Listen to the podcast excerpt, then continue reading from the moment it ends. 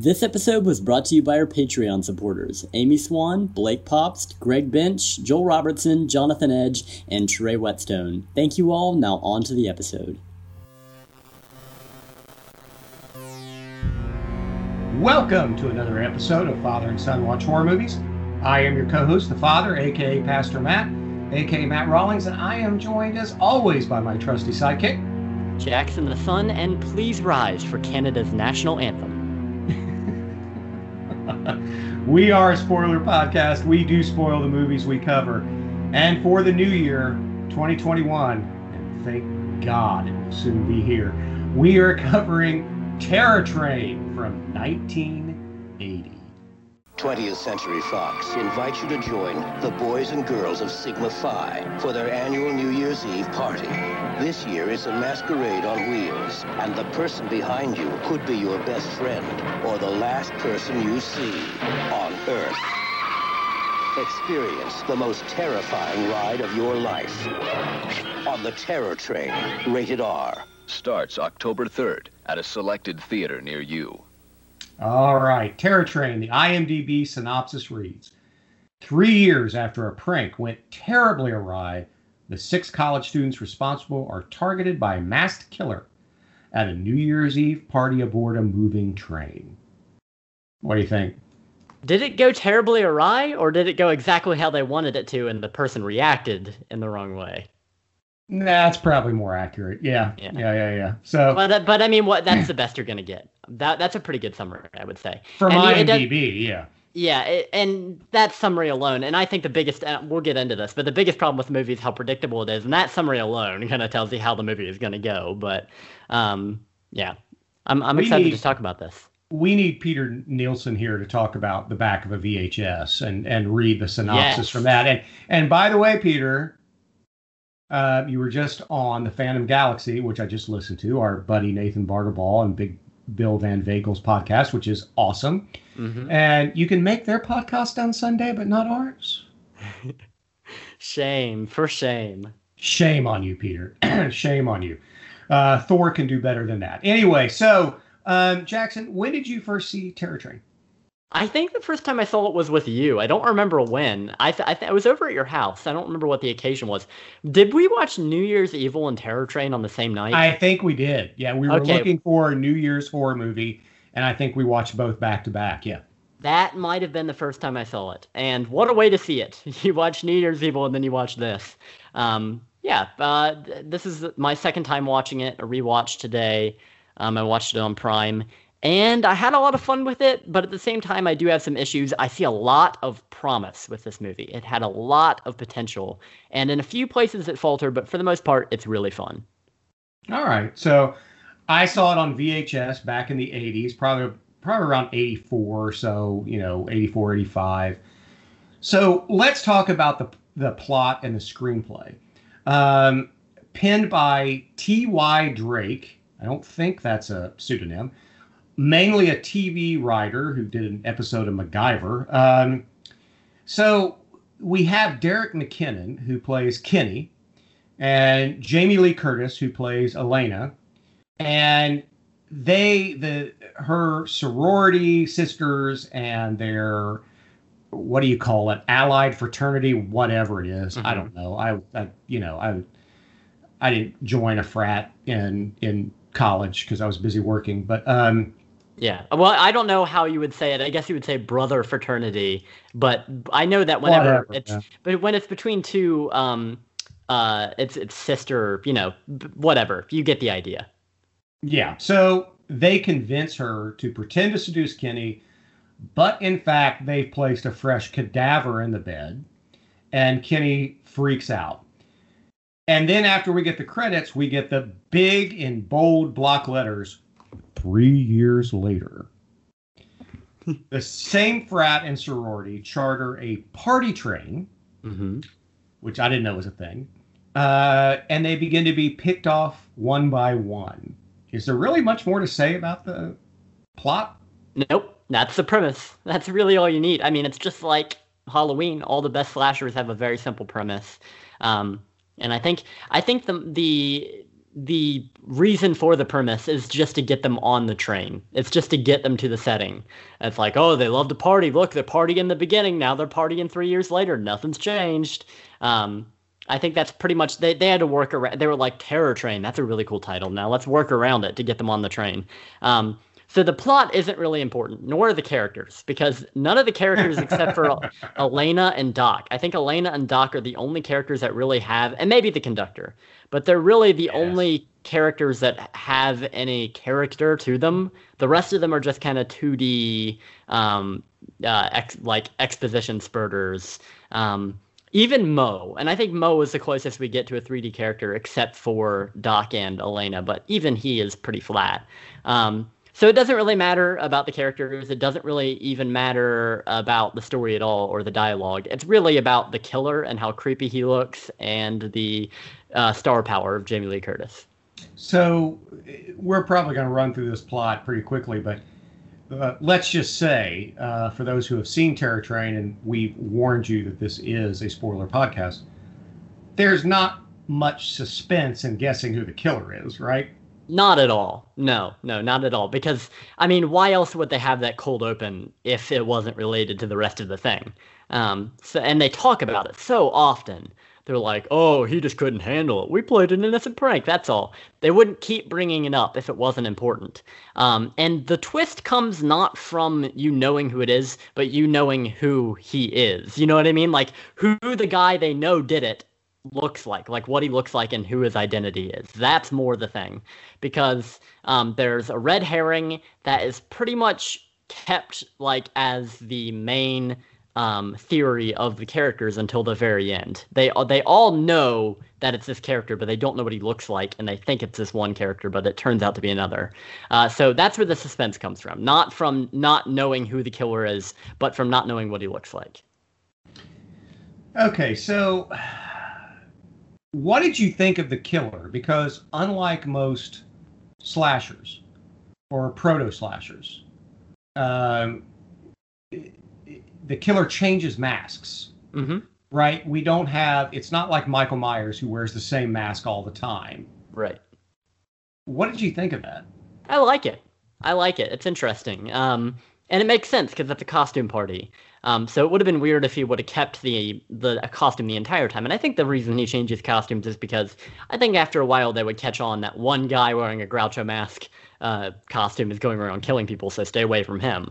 So when he transitions into Jackson's lizard costume, and then later into the right. magician's assistant, and then later into the conductor, it always keeps you guessing as to who the killer is at any given point. Because the actor who plays him is kind of a chameleon. Uh, unless you really look hard, I don't think you can tell that the magician's assistant is him if you've never seen the movie before. Um, so he's kind of a chameleon. He blends in really well until he reveals himself at the end. Um, so yeah, I, I really liked that aspect, and I think it would have been boring if he had been Groucho mask or Marx the entire time, if he had had that mask on, or if he had just gone without a mask. So it's interesting, and it's he doesn't just wear a mask; he wears the full costume of whoever he takes the the thing from. Like at the end, he's wearing, I guess, Mo's outfit because I saw the feathers from the parrot. Mm-hmm. So he takes the whole outfit. So that's interesting. It's not just like um, like uh like Jason, I guess, who he has a different mask in parts two and three, but, it's basically the same kind of hick outfit. Um, yeah, so I think it keeps it pretty refreshing. It keeps it um, it, it keeps it fresher than it would be if you know what I'm saying. I've I'm pretty much said it already. Um, I think it sets it apart definitely from something like Halloween or um, or Texas Chainsaw Massacre, Texas Chainsaw for sure. Yeah, and they tried to do that with Texas Chainsaw. Like Leatherface does look different in every movie, but I like a totally different look. It, it that a lot of suspense does come from that. But did you think? And we'll get to the kills themselves in a minute. Mm-hmm. Uh, now I will go ahead and say so. Don't I don't want to make people mad. I don't want Greg and Mortis thinking I'm crapping on this film. I will go ahead and say it. I like this movie. Mm-hmm. But did you think it was ever really suspenseful? Uh, and a few a few key parts. Okay. Um, like I think like Jamie Lee Curtis in the cage, or yeah, uh, yeah, Jamie Lee Curtis in the cage. I like the part where she's in the dresser waiting to stab uh, um, the killer. I like that part. I did find the scene where um where Doc is in the room and he's checking all the things, he's checking all the cupboards and locking all the doors. I found that a little suspenseful, but I knew where it was going because I had seen it before. Um, I don't remember how he reacted on the first time, but that glinting underneath the bed that he thinks is the killer, and then Right. it comes out from behind him, that's a pretty good setup. Um, so yeah, I wouldn't call it overly suspenseful because I know we're about to talk about the kills, but the kills aren't overly graphic. So you're not like, oh, he's gonna rip these people apart until we get to Doc, I guess, and we'll talk about that kill because I have some I have some things to say about it. All right. So yeah, I the only parts I thought were really suspenseful and were really that cage scene with Jamie Lee Curtis. I thought was was really good. Other than that, I didn't find it that suspenseful. Now, don't get mad at me, horror family. I did. I still think this movie's fun.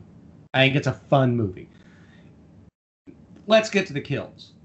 The kills, if you're looking for overly inventive kills, as a, a lot of people do with 80s slashers, I I was never one of them. But you know, if you're looking for Jason with the sleeping bag, you know, or you know, somehow defying physics and and Bob hanging from a kitchen knife from, you know, a door, this is not it, right? No, not at all. Um, the kills aren't very creative, and that's my biggest strike against this movie. They're not very creative. They're not ver- very shocking or graphic either. Um, lots of dried blood, lots of blood splatters, but not a lot of interesting wounds. Um, you're not going to get that that like fun slasher kill. The the most fun that comes out of it, I guess, is like how the people discover the bodies. But even then, it's not overly graphic. Like when the conductor uh, finds Jackson's body in the lizard Oh, suit, I want to talk about that. Yeah. it's just blood on the wall and he feels on the costume and there's blood so it's not it's it's not like you see his like throat like and his gut spilling out or anything none of that. It's pretty much just a lot of blood and implied violence. But um yeah i, I do like creative kills but i'm fine with it in this movie because this movie kind of feels a little bit more family friendly there's only one scene with nudity. The the profanity isn't that ins- there's drug use but again it was 1980 so i don't know how uh, offensive that would have been at that point. But um yeah i don't know I, it feels a little bit toned down it doesn't feel like overly sexed up overly profane or overly violent it's just kind of a good clean slasher So I want to talk about Jackson's death for a minute. Mhm. Jackson is wearing a thick lizard man monster suit. yeah The killer, which we're spoiler podcast, we've told you there's no surprise here. It's Kenny from the Mhm. opening scene. Right Kenny is a bucko five. He is not a big guy. Jackson No. looks like he's in pretty good shape. Plus, he's wearing a thick uh, outfit with a mask. Kenny slams him into a mirror and kills him hmm with blood everywhere. Yeah, I got the idea that I mean I got the the impression that that wasn't the only thing that killed him. I think that he also like after um after the camera leaves that scene that he also cut him up a little bit. But yeah, that, that But I'm thinking that if you're wearing a thick mask like that, oh, and, a and a guy who weighs 105 Yeah. pounds, you know, pushes you into a mirror, you just turn around and go, "Oh, buddy." yeah, Unless you're packing a 44, you know, we're going, and Jackson's just going to rip him apart, drunk or not. Mhm. I watched it again today, and I said aloud to uh, Ben Johnson's character when he discovered the body, you know, and then that's another thing. Ben Johnson's character, I don't know what happened. I'm like, I was screaming at the screen. That was no train accident. hmm You know, I mean, Yeah. come on. yeah. Uh, yeah, it, it that you have to suspend your disbelief a little bit with that scene. Um, and I I would have appreciated if maybe the killer had outsmarted Jackson rather than just like brute forced it. Maybe he tricked him into falling off the train or something. I don't know, but he has to have the costumes, so that doesn't really make much sen- sense. Yeah, it's definitely, or maybe the train really did rock, and uh, and Kenny uses that as an advantage. He's kind of put off his balance because he's drunk and the train just rocked, and he pushes him into the mirror and then he cuts him up or something. I don't know. But it, the way it's presented, yeah, you have to suspend your disbelief a little bit. You have to suspend your disbelief with all of the kills. I mean, you got the the guy, the the coal shoveler guy in the engineering room. Uh, you all the people he kills could probably take him, honestly, um, if they weren't surprised. And I think that's what you're supposed to infer Yeah, that they were no- if you haven't surprised and it- killed.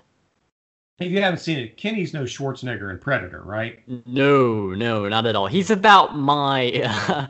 he's got my build, I would say. Um, Yeah, yeah, he's not I as tall as you. You're over six feet tall, but he's like five eight. You Right. know, literally, I, I, I, generously, I'm saying 120 pounds.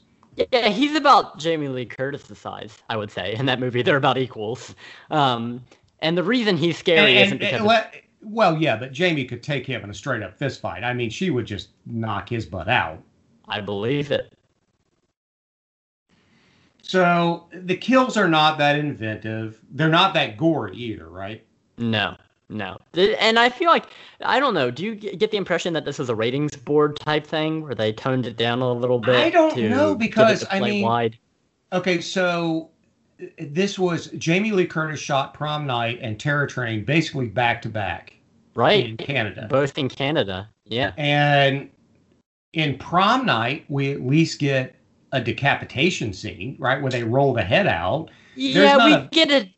Well, We you get get a head rolled out here, but it's it's not as Split gory as. Prom Night.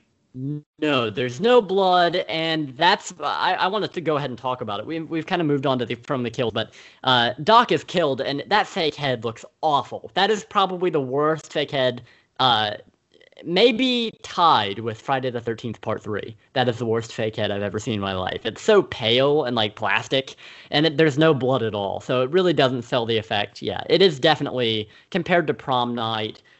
Uh, I would say it's more comparable to Halloween, which came out earlier. You would think that this would be gorier, but nope. I wish we would have had Big Bill on here because he always is defending Canadian horror, but he loves his gore. Right. It'd be Right. interesting to know what he thinks about this, and Yeah, also, yeah, there's some What? conflict there. yeah. So, um, shout out to Big Bill. We love him, but um, the director is Roger Spottiswoode. Mhm. who had worked his way up in the business from like crew to editorial assistant to um, editor to this as a director.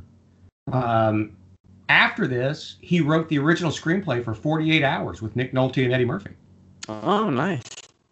And then he would go on to direct Turner and Hooch with Tim, uh, with uh, sorry Tim, gosh, uh, it's been a long week, folks. Um, with Tom Hanks, and also a really underrated act, '80s action movie, which I don't know if you've seen, called Shoot to Kill, with Sidney No. Poitier and Tom Berenger and Kirstie Alley and Clancy Brown. No, I haven't seen it, but I, I think I Oh, judged. You need to see it. I, I think I movie. judged this director. I think I judged him a little too quickly because I saw that he also had The Sixth Day, starring Arnold Schwarzenegger, on his resume. Yes, uh, yes, which I saw. I saw the ad for, uh, and that movie looks insane. But yeah, uh, some, I mean, good quality action I- work on here. I give a lot of leeway to Bond directors um, and to Schwarzenegger directors hmm because he did uh, the Bond movie Tomorrow Never Dies. But everybody knows that the Broccoli family controls the Bond movies. Right. Also, Arnold Schwarzenegger, after he became a superstar in the late 80s, controls his movies. hmm So I, I cut him some slack there. Yeah. Yeah, I understand. Yeah. Um, and I, I, I, think the thing I was most impressed with in this movie was the directing. Uh, was the the camera work and the lighting especially. I think that's this movie's biggest um, the, the biggest thing it's got going for it is the lighting because I know how hard it is to light a cramped scene, uh, a scene in a cramped setting, and this entire movie takes place on a train, and Right. it's lit really well, really interestingly. Lots of greens and blues. You got the like the hues of color in the party cars, and even in the the more conventional like just like sitting down passenger cars, the use of color, the reds and like the, the maroons and everything, it's very Right. cozy. I think that that's the best way to, I would describe this movie cozy. It's cold, it's chilly, but inside the train it's really cozy. And I think that's what I needed today with it being like 24 degrees outside, which for uh, Bill would probably be, you know, like, oh, it's summer. But uh, for for me, He's walking out, the dog out, out there full time. shorts like cousin Eddie. Yeah, he was- Exactly. Yeah, he's it's like it's time to camp. Uh, no, I, I go out four times a day to walk my dog, and that's it because it is cold. Um, but yeah, I, I and I definitely feel for the production of this as well, taking place in Canada with a lot of outdoor shots and everything. It must have been really, really cold to film this movie. So the directing, I give a huge commendation towards. Um, and I, yeah, I definitely, for me, and you may not feel this way because prom night got by the censors, but I feel like this movie was cut down a little bit because that shot of the decapitated head, as bad as that effect is, it's only on screen for like a split second. And I feel like in the 80s they were going to milk that for every every second they could get by the ratings board. So I get the feeling that this movie was really really cut down. We have one scene of nudity. We have very few and far between profanity. The use of drugs is used, but it's a college movie, so that makes sense. Um, and it, it, it's just it's it's a little bit more family friendly than prom night. Um, so I, I get the feeling that it was cut down and that the director was bossed around by his investors and stuff. So um, Well, he I he was. There are stories about that. Like a, s- a couple days into shooting, the producer said we need to cut five pages from the script, and Yeah. so yeah. Great. Um, but you brought up the cinematography. hmm Would it shock you? The cinematographer for this film, John Alcott, who died young, um, 1986, but he was a cinematographer for Stanley Kubrick on Barry Lyndon and A Clockwork Orange. Really? Yep.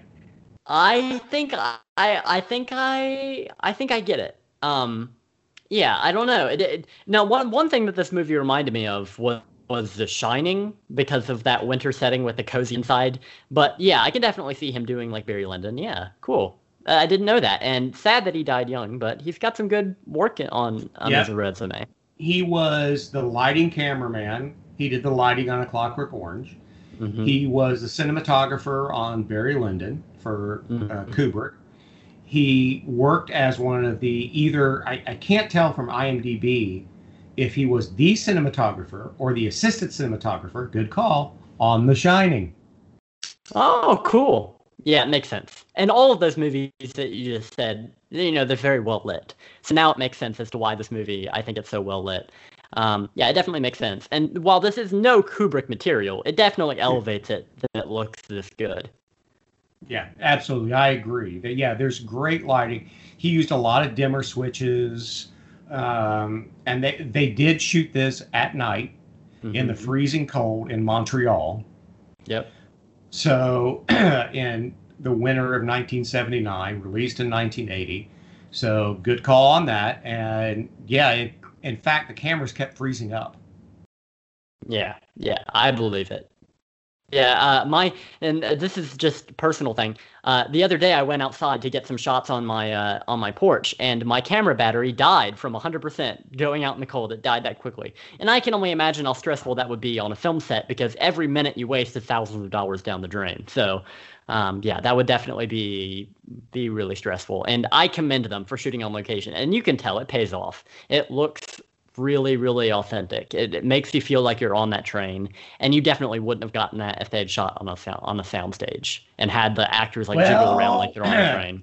We'll talk about that in a second. But anyway, Oh, oh, um, no! Don't ruin oh, it yeah. for me. I'm sorry. We'll talk about that in a second. But yeah, it is very well lit. I think it's very well shot. And what did you think of the editing? Because Roger Spottiswoode started as, as I said, he went from a PA to an assistant editor to an editor hmm to a director.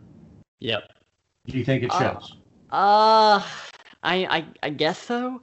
I wasn't Well, blown I away by the he- editing in this movie. he worked as an editor for Sam Peckinpah, hmm one of the greatest directors of all time. So There was one editing thing that bothered me in this movie, actually. One shot. And it was the only thing that bothered me. The rest of it was serviceable. But in the part where David Copperfield is doing magic and he does that coin trick with the uh, peanuts or whatever, that dispenser, okay, yep. he it's a wide shot of him standing in front of the dispenser. And then it cuts in to the same wide shot but closer up Like they just cropped into the same shot of him putting something into the and I have to guess that that was the editing obscuring something that David Copperfield did. And it kind of bugged me because when they cropped in, it was lower quality than it was at the wide shot, which makes sense because it wasn't a new shot. Um, watch it, and it literally cuts the same shot from wide to close up in the same shot. It's like a, it's like they artificially zoomed in, um, and that did bother me. But that was the only thing that bothered me about the editing. I think the rest of it was really um, uh, serviceable. I like the way that it cut between the conductor and the engine room and stuff.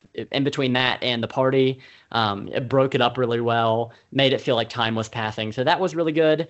Um, I think the the editing during the horror scenes was serviceable. Definitely during that scene where uh, Jamie Lee's in the cage. That sequence reminded me of Split. I don't reminded you of that as well, but the end of Split kind of has a similar scenario where the main character is Mm. inside of a cage and the beast is outside knocking down the lights and coming towards her.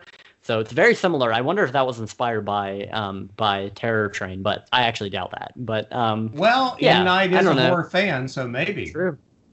Yeah, editing serviceable, I would say, with a few moments of genius and a few moments of lackluster performance. Really? hmm That's just, and and the, again, this is me come cynical me coming off of being frustrated with editing something that did not turn out as well as I hoped it had. so now, whenever I wa- watch a movie and I'm paying close attention to the editing, I'm like, so who says they did such a good job watching it?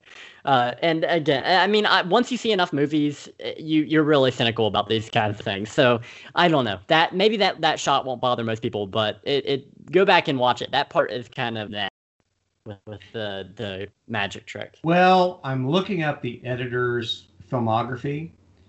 Um, not a lot of work. Okay. Well, So- I imagine that the director, being an editor, had a lot of say in it. That he was probably in the editing bay, kind of backseat driver, because that that seems like how it goes. Especially whenever you have editing or visual effects guys that become directors, they're very involved with the post production process. So, um, yeah, uh, I, I, I don't know why it bothered me, and but again, there are moments of genius. I really think that the horror scenes are uh, edited together well. Well, and let me tell you this, just as fatherly advice. Um, you want to go to film school, you want to be a director, but I'm just saying, if you start out as an editor, you have a lot of power and you can work your way up. And I'd be very proud of you because you have, you have the often, especially with low budget movies, the final say and how it turns out. So just saying, and you've got a lot of experience in editing, so Yep. Yeah, that's definitely a lot more accessible than being like, I'm a big time director. Give me a feature. Uh, definitely a lot better to be, you know, assistant editor or whatever than work your way up. Yeah, I could I could definitely see that happening. You're And good at editing editing, isn't buddy. I know you you you are very good at editing. You do editing for uh, my wife Megan's nonprofit. You do editing for um, a university. You do you've done a lot of editing. You you you're pretty good at it. I, it's not my passion though. I will say that. I Uh, know. I, I- know. I- I'm just saying it gets your foot in the door. You know? It is a good end. It definitely is a good end, and it's better than starting as a, a PA or whatever. So Absolutely. if that's an, if that's a career path for me, definitely I would love that. And uh, yeah, I, I don't know. I, I do appreciate the the jobs that people do on on uh, film sets, and even when there's something I don't like, and I'll point it out in the movie, I'll say I'm sure there's a reason for it. I'm not just gonna say these people are bad and, and, and incompetent and they can never do a good thing. I'm gonna point out why I think it was done. Like like what I said with the the shot that bothered me in this movie. I, I think it was done because David Copperfield was like, you know what, I, I don't like how artificial that looks. Crop in a little bit to, to give it more of a close up magic feel. Um, so yeah, but that did bother me. Well, I, Um, I will and just I did say, I wasn't wowed. I will just say. So take a movie like Blade Runner. Yeah. I am more impressed with the editor, the production designer, the costume designer, um, everyone in the crew than I am with the directing and the screenwriting. Just saying. Yeah. I would agree. Yeah, for sure. Yeah. and- Because, just for an example, with Blade Runner, um, did you ever notice that in the opening scene, they're the, the you have a Blade Runner testing people to see if they're replicants, Mhm. and then a few scenes later, they have pictures of the replicants. Yeah, you well, yeah, we talked about this before. Yeah, that's I'm just a problem. saying that's a flaw. Yeah, yeah, for sure. And uh, well, Blade Runner might not be the best example editing wise because there are like 18 cuts of that movie. So what are you talking about? The theatrical one, the Ridley Scott I, one? yeah, I can't. like 18 of them. that. I, I'm just saying that's always bugged me when people are like, Blade Runner is the greatest movie ever. And I'm like, yeah, I love it. Rutger Hauer, especially, is incredible in it. It has one of the best endings ever. It looks incredible. Mhm. Explain to me that first scene. Yeah. Yeah. Well, every movie has flaws in it. There is no perfect movie. I We've said this time and time understand, again. but Ridley Scott's a smart enough guy. and Was like, wait a minute, that doesn't make Mhm. any sense. So, Right. okay. Anyway, let's move on to the cast. yes. Uh, Jamie Lee Curtis hmm as Alana. What did you think? Yeah. Uh, not her best role, but she's good in this. She's got a few really great moments. Uh, most of her like uh standout moments, I think, are her interactions with Mo and Doc. Whereas the rest of the thing, she's just kind of starry-eyed and like, "Wow, what's this? What's this? What's going on?" Um, I do like her interactions with her peers. Um, uh, yeah, she's good in it, but I don't think she was given a lot to do. Alana is not a 3D character, I would say. She does like she doesn't have a lot of character traits. She's kind of just Jamie Lee Curtis. Um, and I understand that she's got a troubled backstory. She was traumatized by that prank as well, you know, whatever. Uh, but she definitely doesn't feel that fleshed out. Whereas I think Doc starts out as a 2D character and becomes a little bit more 3D. I think he's got more to do in this movie. Um, but yeah, Jamie Lee Curtis, she's never bad. I've never seen her in anything and been like, woof, that was just awful. But uh, this is Right, definitely not her best role. There's a movie called Perfect with her and John Travolta, Mhm. which, in my opinion, is a dumpster fire. It's a terrible movie, but she is still good in it, and John Travolta is good in it. It's just a bad movie. Mhm. Uh, yeah, I've never seen her in a bad part either. I, I always think she brings it. Um, we will get to this, Lord willing, this October, but I still think her best performance, other than a, maybe a fish called Wanda, was in Halloween 2018. Really? Okay. I think she's fantastic as the traumatized, alcoholic, but still strong Laurie Strode in Halloween 2018. Hmm. My favorite performance from her from the Halloween series is H2O. Um, Really? Yeah, but I mean, I mean, All yeah, right, there's good. we're gonna cover this, but there's one scene in that that bugs me. Okay. Yeah, well, I can't wait to talk about the Halloween series in preparation for Halloween Kills. Uh, that'll be a lot of fun. But in this movie, she's all right. I mean, th- she's not given a lot. Like, there's no line of dialogue from her where it's like, wow, we that know nothing awesome- about her. We know, Yeah. yeah. And and like I said, I feel like Doc, and we'll talk about him. But I feel like he's the best character in the movie, even though he's a jerk. He's he's the most well written. Well, and he wasn't really acting according to his fellow cast ma- members. Makes But sense. and we'll talk about his uh, other roles. We'll so- talk about yes. So Yeah. let's talk about David Copperfield, who was listed simply as the magician, Yeah. and he vowed never to do another feature film after his experience on this set. What do you think of David Copperfield? I mean, he's he's doing magic. He's David Copperfield. He's not bad. He's not distracting. I mean, it's a little distracting that it's David Copperfield, but I mean, this early in his career, I don't know. It's not. It it, it doesn't- People didn't know him then. That, that came later. Yeah. Mhm. Yeah. So I don't know. I, I feel like he's okay. Uh, some of the magic he does, I like the dime trick he does. I don't know how he does that. Uh, I didn't look into it, but the the dime trick with the cigarette that was a pretty cool little trick. Um, Yeah. And- nobody but Penn and Teller tells you how they do their tricks. Yeah. Right, right. Uh, I'm sure somebody's made a YouTube video about it though, but I, I, I don't know. I kind of like the illusion of it. I'm gonna keep it that way. But yeah, that's a good trick. I, I kind of like the red herring. The movie would have been more interesting if he was the killer, but not better. Um, I think it definitely would be that movie where David Copperfield is a killer. Um, so I'm glad they didn't. But then again, it probably would have been remembered better. It would have been more popular if David Copperfield had been the killer. I think definitely on its VHS release later on, it would have been a lot of people like, "What's that one movie where David Copperfield is a killer?" Um, but yeah, uh, I, I do like it. I do like him in this movie. I like the tricks he does, but he ultimately leads to nothing. He's just a big red herring, so he's kind of pointless. But whatever. Uh, he's the thing you remember. Yeah, I kind of before you know when I was thinking it through because I haven't seen it in a while, not since we watched it. I just didn't remember it. Um, I I wrote my notes, then I deleted it. Is he just filler? yeah, he kind of is. I mean, he doesn't lead to anything. And his scenes with the magic. I mean, you have the the assistant, right, who turns out to be at least part the way through the movie after he transitions out of Jackson's lizard suit. I think that's just him from then on. That's Kenny from then on. Um, but uh, yeah, I mean, he kind of serves a purpose. He's a red herring, and he facilitates the apprentice uh, becoming being taken over, the costume being taken over by um, uh, by Kenny. But right. yeah, he's he's kind of just there to fill the scenes and add a little bit of levity and add a little bit of magic to it. Um, he is he is definitely filler because this party scenes would be very boring if there wasn't somebody doing magic during them. Right. Now, I I actually called 15 minutes before we started recording. I called my younger sister, your aunt Amy, mm-hmm. and I asked her when did we see David Copperfield because your grandmother took your aunt Amy and I to see David Copperfield live. Cool.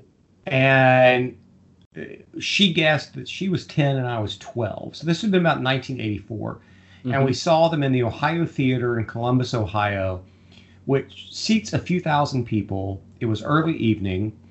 And he did this trick where he was on stage and he pulled up a sheet.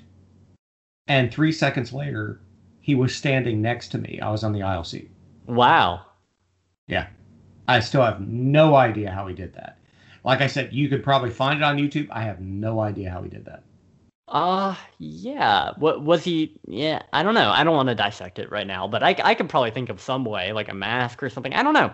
Uh, interesting. I, yeah, yeah, I don't know. I, I just remember that very vividly. Mm-hmm. And of course, this is 1984. Before, uh, I'm guessing it's 1984 uh, I would have been about 12 years old, and I'm uh, there was no internet. We had no way to you know look this up. Mm-hmm. But that was the one thing I remember from that like hour and 15 minute show was yeah. that like he was on stage and then a few seconds later he was standing next to me. Yeah, that's cool. Yeah, uh, yeah, I don't know. Good magician, David Copperfield. Was he the one that made the Statue of Liberty disappear? Mm-hmm. So yeah, obviously he's got some talent, I guess, even though it's probably a camera trick.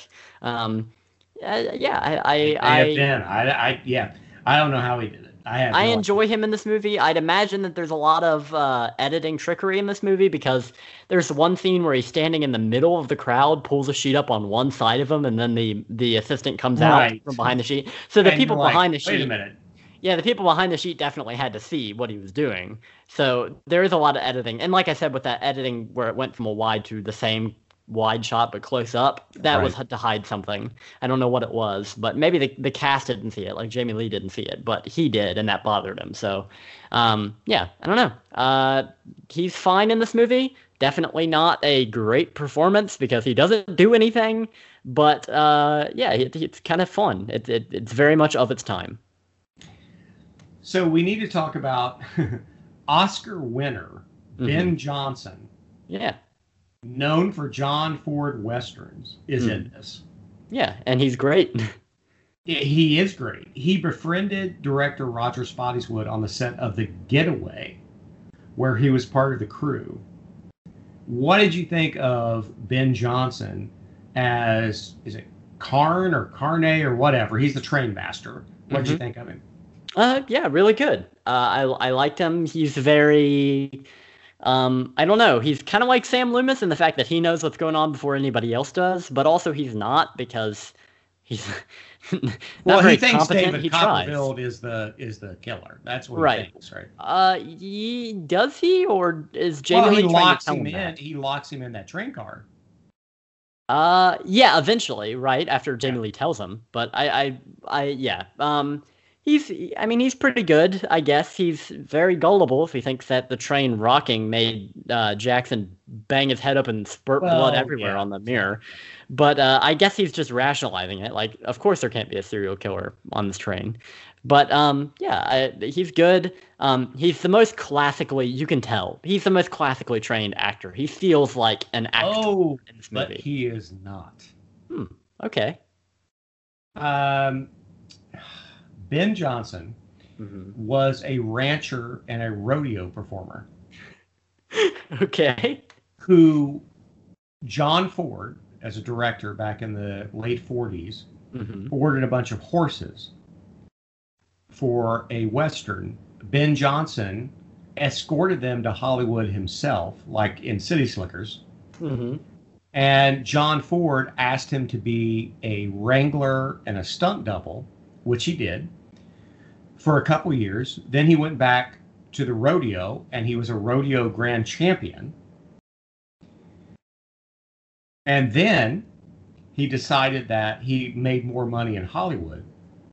So he went back and John Ford started putting him in supporting roles. He became good friends with John Wayne and he did stunt work for John Wayne, Jimmy Stewart, and Gary Cooper. And he started to pop up in roles, but he said he had trouble memorizing lines, so he always wanted supporting roles. hmm Peter Bogdanovich wanted him uh, for the last picture show, and he fought it. He was working on a ranch because the Dukes and uh, uh, time had kind of gone. Jimmy Stewart's time had kind of kind of gone. Gary Mhm. Cooper's, you know, was dead, and so he was like, he read the script for the last picture show. He goes, ah, too many lines, too many words. hmm Don't want to do it.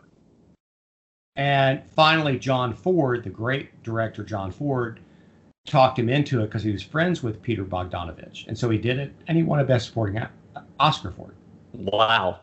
Yeah, Yeah, I've never seen the the uh, the movie Last The Last Picture Picture, Show. Show. it's Um, amazing, and Ben Johnson is incredible in it. He's a great actor, but he was never trained as an actor. He was a rancher. He was a rodeo guy. Hmm Maybe what I'm sensing is the fact that he was so immersed in that old Hollywood uh, with with Yeah. people like John Ford or, and John Wayne and Jimmy Stewart. Maybe that's what I'm sensing. That he's kind of like he's beyond his prime, but still a very well versed actor. He, Well, he and he like went he- on to do many movies after this. Mhm. He's in Red Dawn in 1984. really what part? Yeah. Uh, He's does he- Mr. Mason. If you have you seen Red Dawn from 1984? Yeah, yeah. Okay. Do you remember when Patrick Swayze and C. Thomas Howell and you know all of them and Charlie Sheen they go to visit a neighbor and he says these are my nieces and it's Lea Thompson and uh, yeah, yeah, yeah, yeah. Okay, he's yeah. Mr. Mason. That's Mr. Mason in Red Dawn. cool. Yeah, He did movies into the 90s. good for him. Yeah, he deserves it. He's a great actor.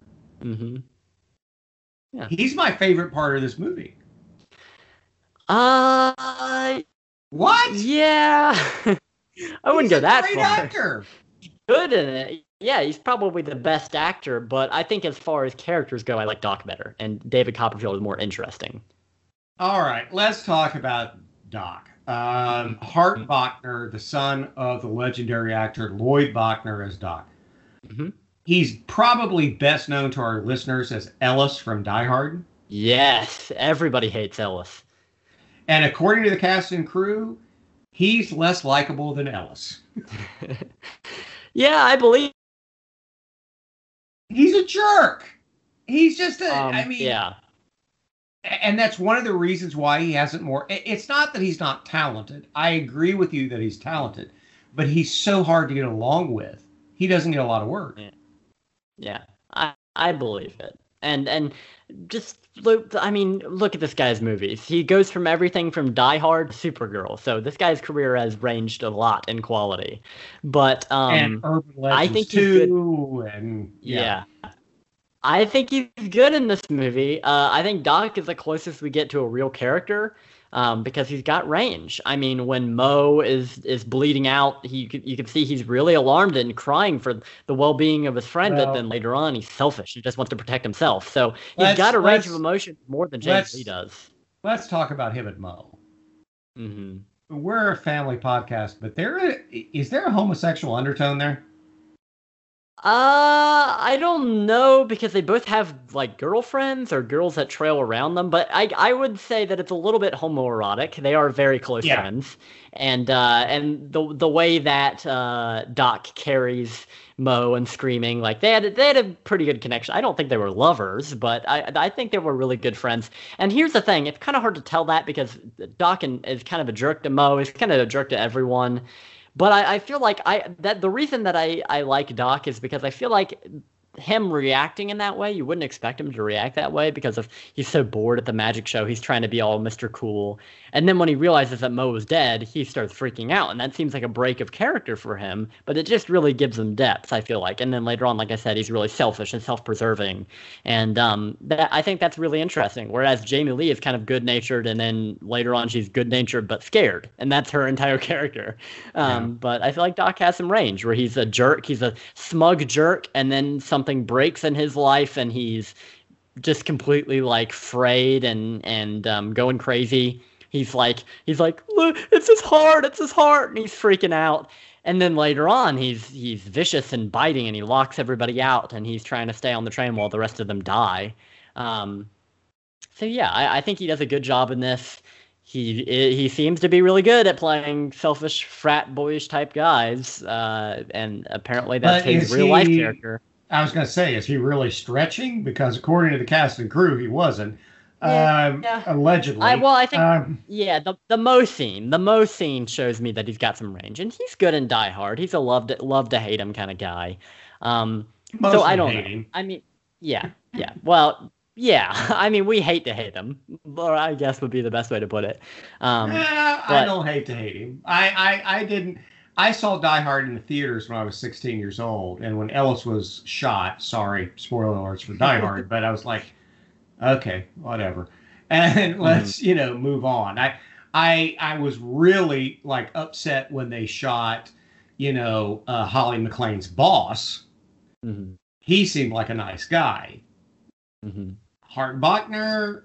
Eh, Yeah, yeah, yeah. He's well. He's good. He's he's, he's he feels very natural, and there's a reason for it. But uh, I I still can't fault his performance just because of the way he acts in real life. I think he's good. I think Doc has some of the best lines in the movie. I can't remember any of them because I didn't write them down. But when I was watching, I was like, like, oh, that's okay, but classic it- Doc if you know, which we know now, that Crispin Glover is allegedly, I don't want to get sued, crazy, and Crispin Yeah. Glover is playing crazy, is he really acting? Uh, I, I don't know. Would you say he's bad in Friday the Thirteenth Part Four? He's entertaining. Yeah, that's I'm not okay. That's sure the same way I feel like about Doc. He, I'm not sure it's great acting. It's entertaining. Yeah. I'm just saying that Doc is the closest we get to a 3D character out of all these because he Ah, displays a range of emotions and an implied past that the rest of the characters don't have. I think the fact that he's so smug but then breaks down so easily, I think that shows that he's one of those bully types that is had some traumatic past or whatever. There's definitely more to his character than say um, than Jamie Lee's character, or certainly not Mitchie or Mo. I mean, they have nothing going on basically. But um, right. yeah, I don't. I enjoyed his performance in this movie. All right. So we also have the late great Vanity in a Mhm. small role as Mary. Um, she's probably best known in the 80s for The Last Dragon. Uh, also for dating both Prince and then Nikki Sixx. Did you know Wow. that? No. Wow, that's impressive. Remember her in the blue dress? She's the one with Jamie Lee at the end. It's like, let's get out of here. This is creepy. Uh, the very beautiful African American woman. That's Yeah, I remember in this movie. I don't remember her dating Nikki Sixx and uh, um, she dated Nikki Sixx, uh, yes, and she also dated Prince. She had a band called Vanity Six that was produced by Prince. Uh, oh, okay. Cool. Yep. She's got a song in the Beverly Hills Cop soundtrack called Nasty Girl. And she is the love interest in The Last Dragon, show enough. So, yeah. And her top picture on IMDb is her with Sasquatch. Uh, that's a real thing. Okay, folks. didn't know that. But uh, yeah, it says it says Vanity and Tanya's Island from 1980, and it's her with Sasquatch. Okay, didn't know that. So that's she interesting. unfortunately, um, she eventually cleaned up. She was a heroin addict. Mhm. Um, unfortunately, that's her how her and Nikki Sixx bonded. Um, but she eventually cleaned herself up, but not in time. She died of cirrhosis of the liver. Um, Oh. yeah, sad, very sad. She died very young. She's very talented, um, but I liked her in this movie. Yeah, she's good. Uh, again, she doesn't have a lot to do. Very 2D character.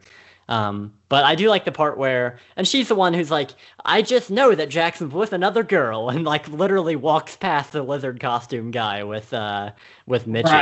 Uh, right. That's her, right? Yes. yeah.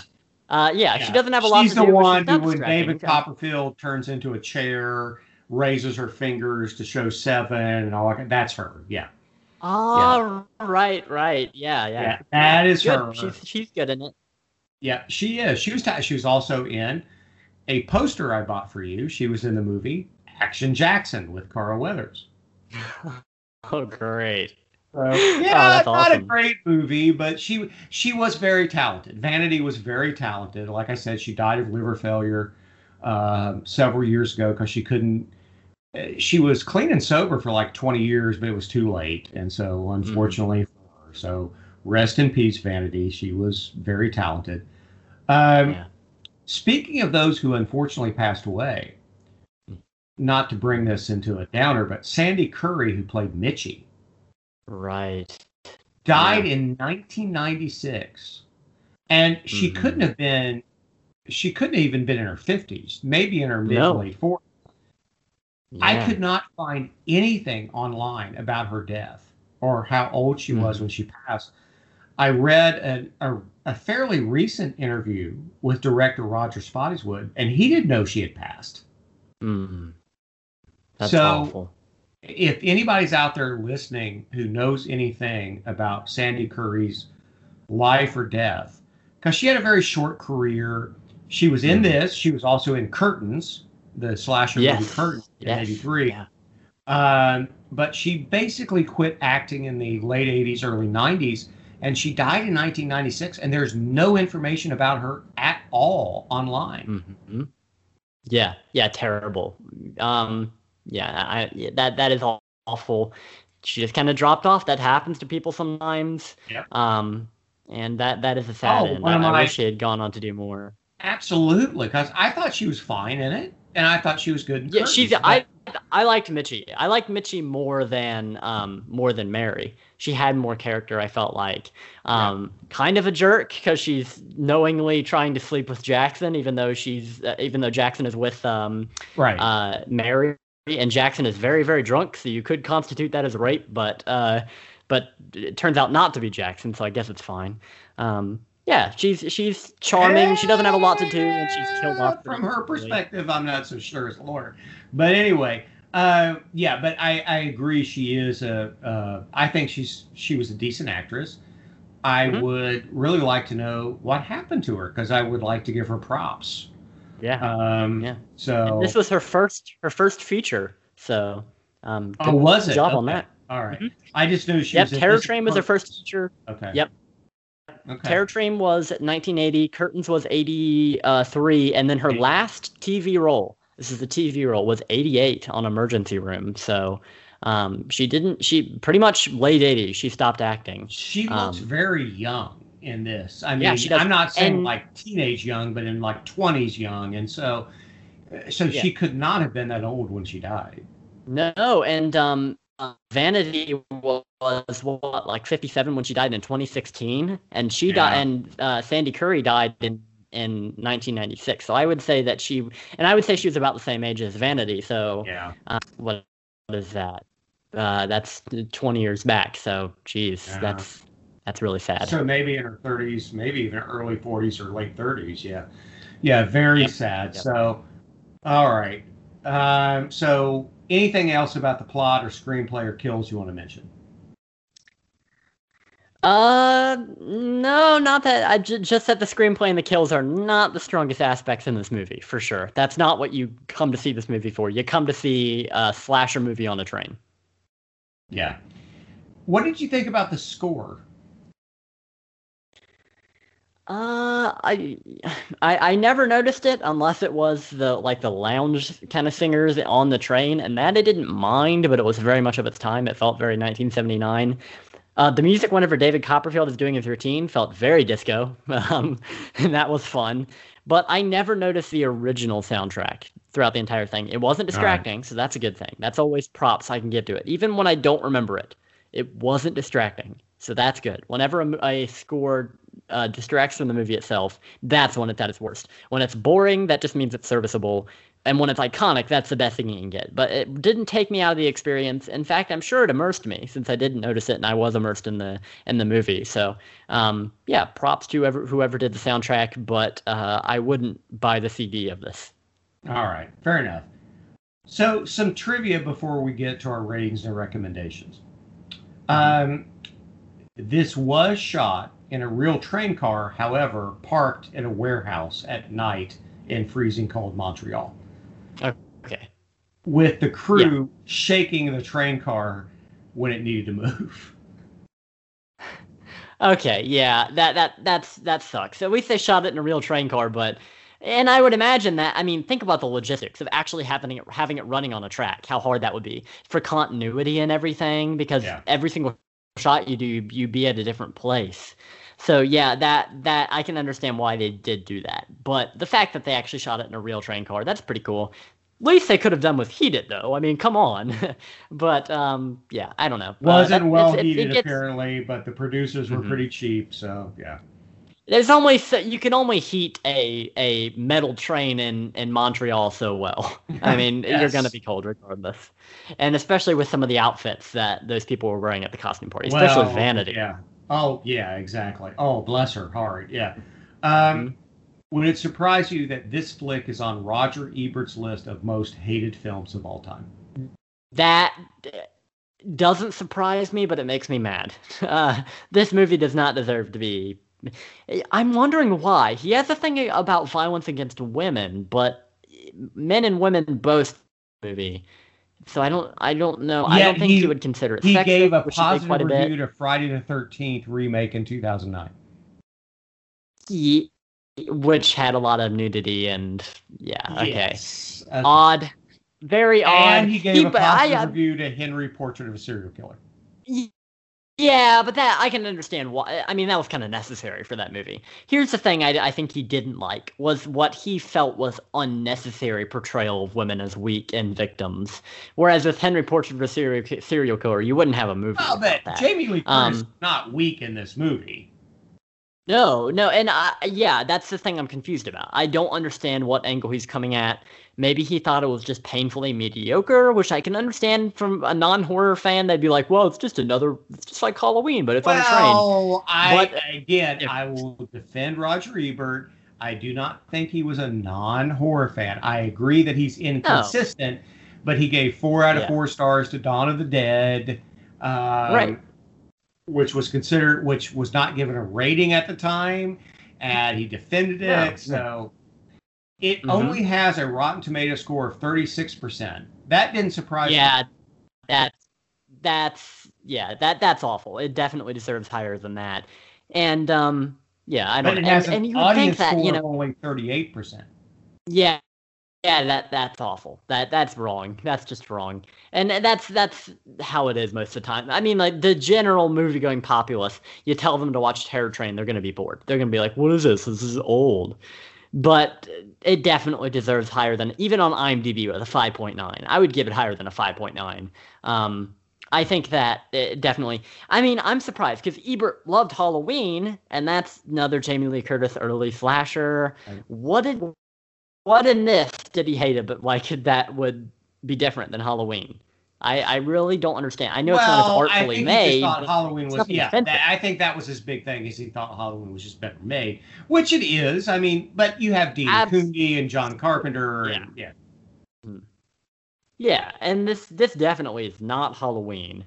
Um, nor would I say is it even as charming as like Friday the Thirteenth.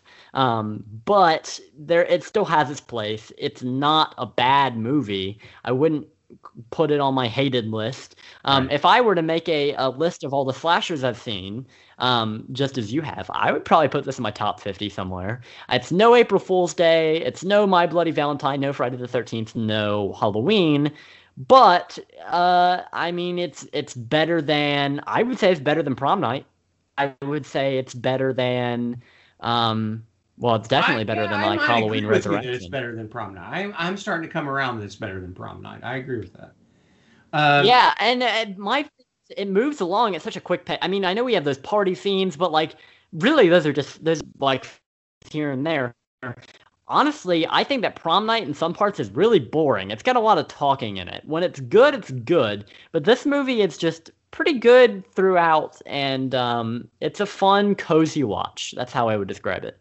Yeah, and it's 97 minutes with credits. It's not long. hmm Yeah, Now, got opening and closing credits. Yeah. right.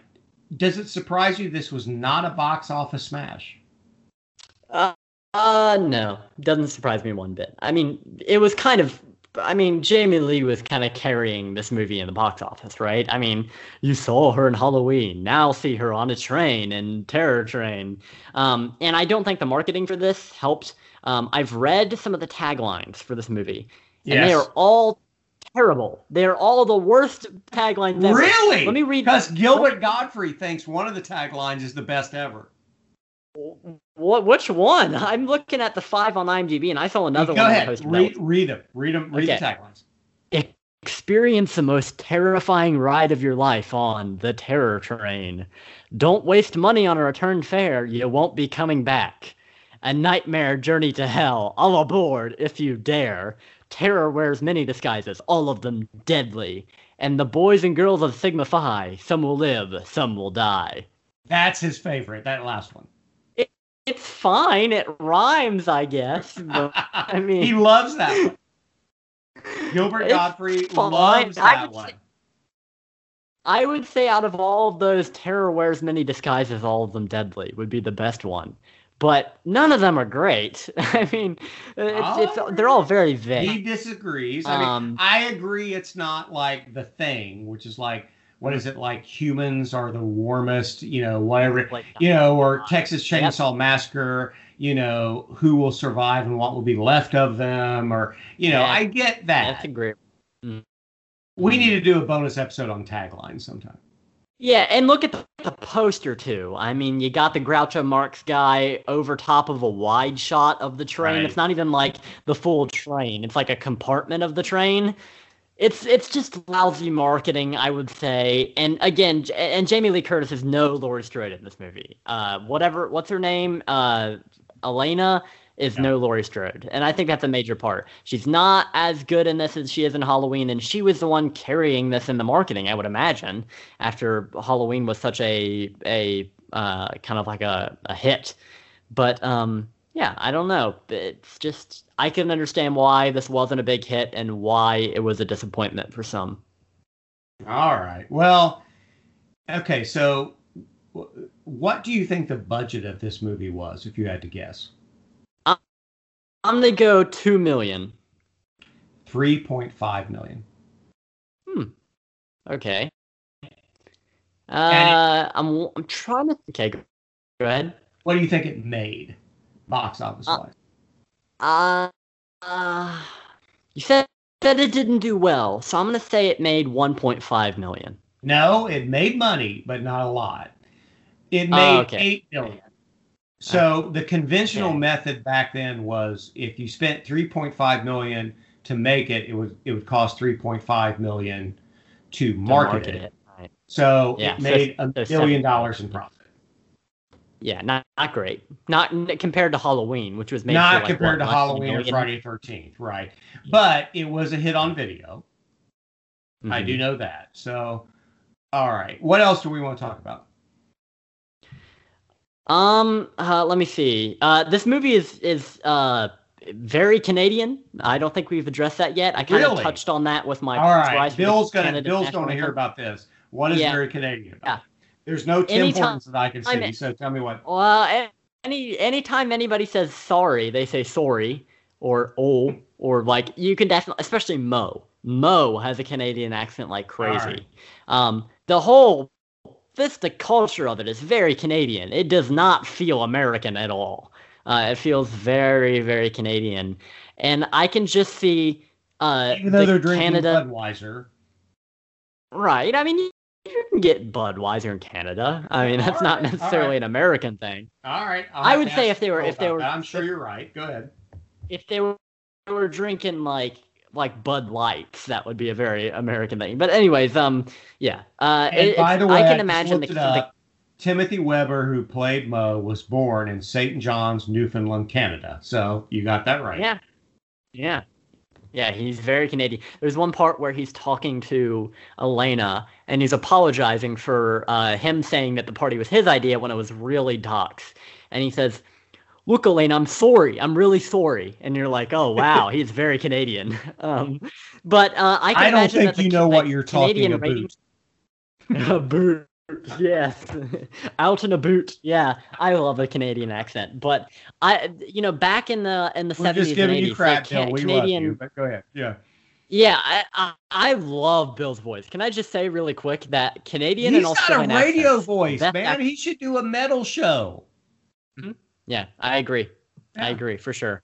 Um, but uh, back in the 70s and 80s, the Canadian Tourism Board were really trying to like sell Canada as an awesome place. They're like, come shoot movies here. Canada's awesome. Make it look awesome.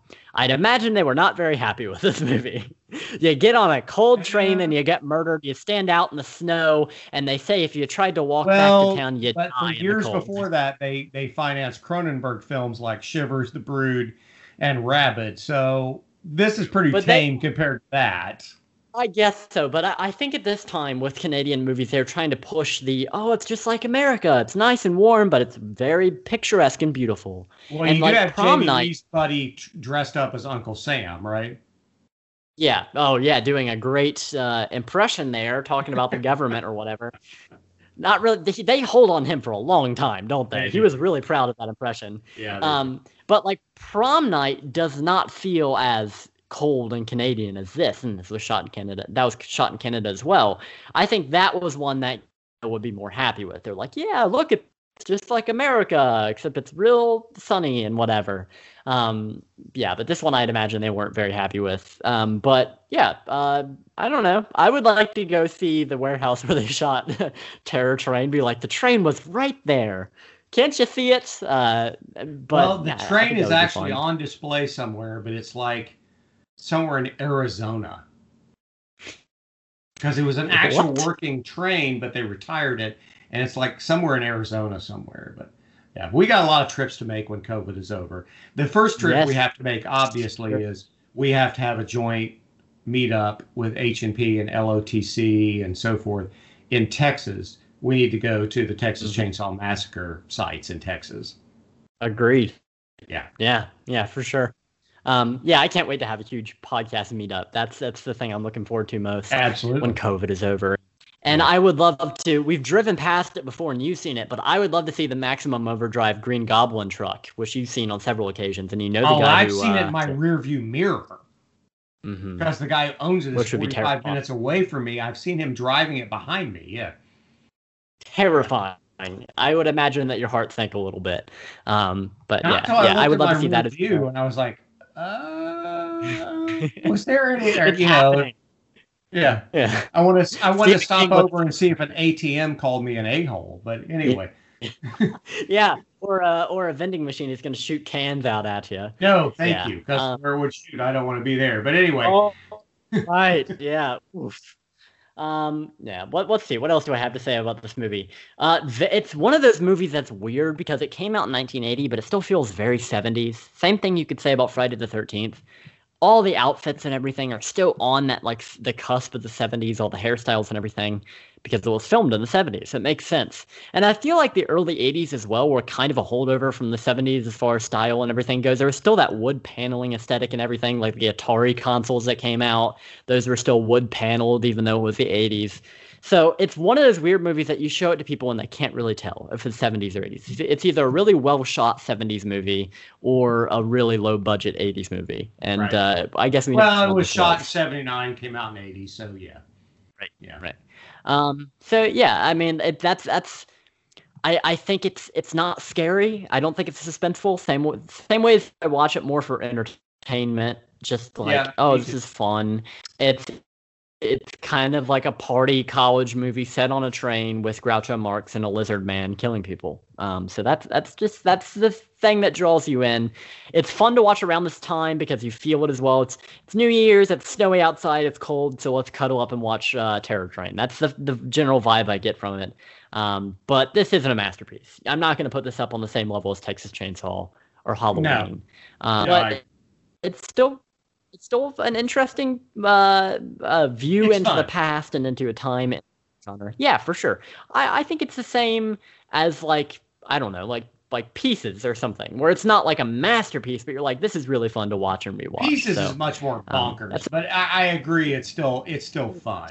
It's not as bonkers as pieces, like where you have the mm-hmm. you know karate guy just jump out in the middle of you know in front of Linda Day George, and you know that that I mean, good lord. But I I agree with and the ending of pieces. What we'll, cover, you know, we'll we'll talk about that more at some time. We God, need to do like we need to do like a bonus episode about bonkers horror movies that we love. But anyway, uh, for our Patreons. But anyway, I think it's fun. Would you would you agree with that?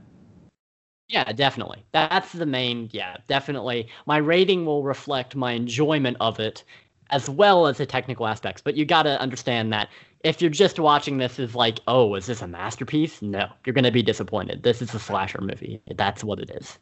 I agree. So, what is your rating and recommendation for Terror Train? I think if the kills had been more creative, and if Jamie Lee's uh, character, her lead character, had been given more interesting things to do or say, this would be an easy eight for me. But as is, I'm going to give it a seven out of ten. Um, I think the setting is really interesting. The lighting is good. Uh, the killer is creepy, especially when he's unmasked at the end. Um, and he has motivation that makes sense. Um, but the kills themselves, they're pretty mediocre. They're pretty tame. And the lead character is pretty bland. So, 7 out of 10 for me. I would recommend streaming it on Prime uh, in celebration yeah. of this New Year's.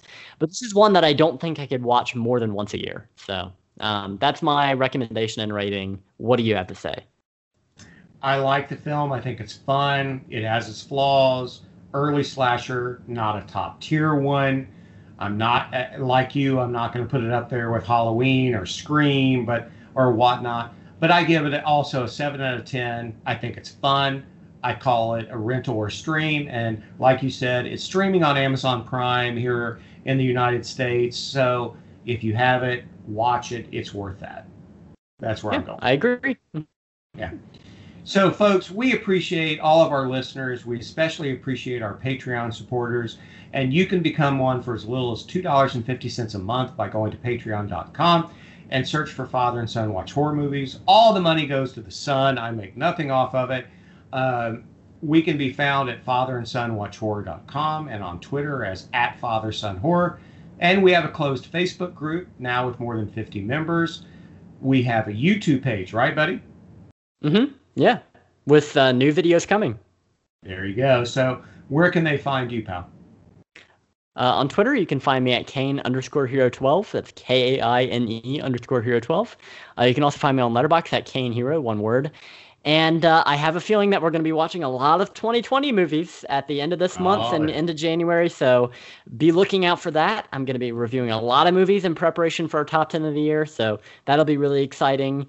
And um, yeah, so that'll be a lot of fun. Check me out there. As as said before, new videos coming to the Father and Son Watch Horror Movies uh, YouTube uh, page, but also on the Patreon. Uh, you get those a week early and also exclusive content like bonus pods. And yep. I uploaded a short film, a horror short film, to Patreon with both a director's intro and like uh, debrief essentially after it, and a director's commentary. So if you want to check that out, you can become a patron and join in on the conversation. So thank you so much for listening. Absolutely. And we are building up to our top 10 best horror movies for 2020. One of my favorite things we do every year. Yeah. Uh, cannot wait. Absolutely. We may drop another episode before that, so we feel comfortable with making such a list. I'm around 40 horror movies from 2020. You're around what, 20 some? 25, yep. 25. Okay. So we'll get there, but we have a few episodes planned with some of our fellow mm-hmm. podcasters and members of the horror fam. Um, one snow based horror movie podcast coming up in the near future with the guys from the Real Talk movie podcast. Um, that should drop in late January or February. So say goodbye to the good people. Goodbye. And remember to always be suspicious of magicians.